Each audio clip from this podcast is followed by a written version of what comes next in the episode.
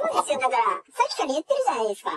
人の話を聞いてください。ちょっと引っ張らないで、ちょっと引っ張らないでください。痛い痛い痛い痛い。ちょっと人の話を、ちょっと、やめ、ちょっと、人の話を聞いてくださいって、さっきから言ってるじゃないですか。私はずっとこのレジに並んでただけなんですよ。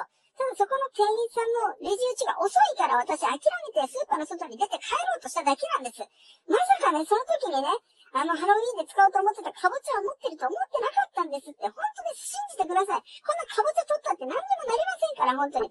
なので私返そうと思ったんです。気づいてすぐにね、スーパーに戻って返そうと思ったらそこにいるお兄さんが私のことを捕まえたんです。本当ですって信じてください。さっきから言ってるじゃないですか。カボチャ盗もうとしたわけじゃないんですよ。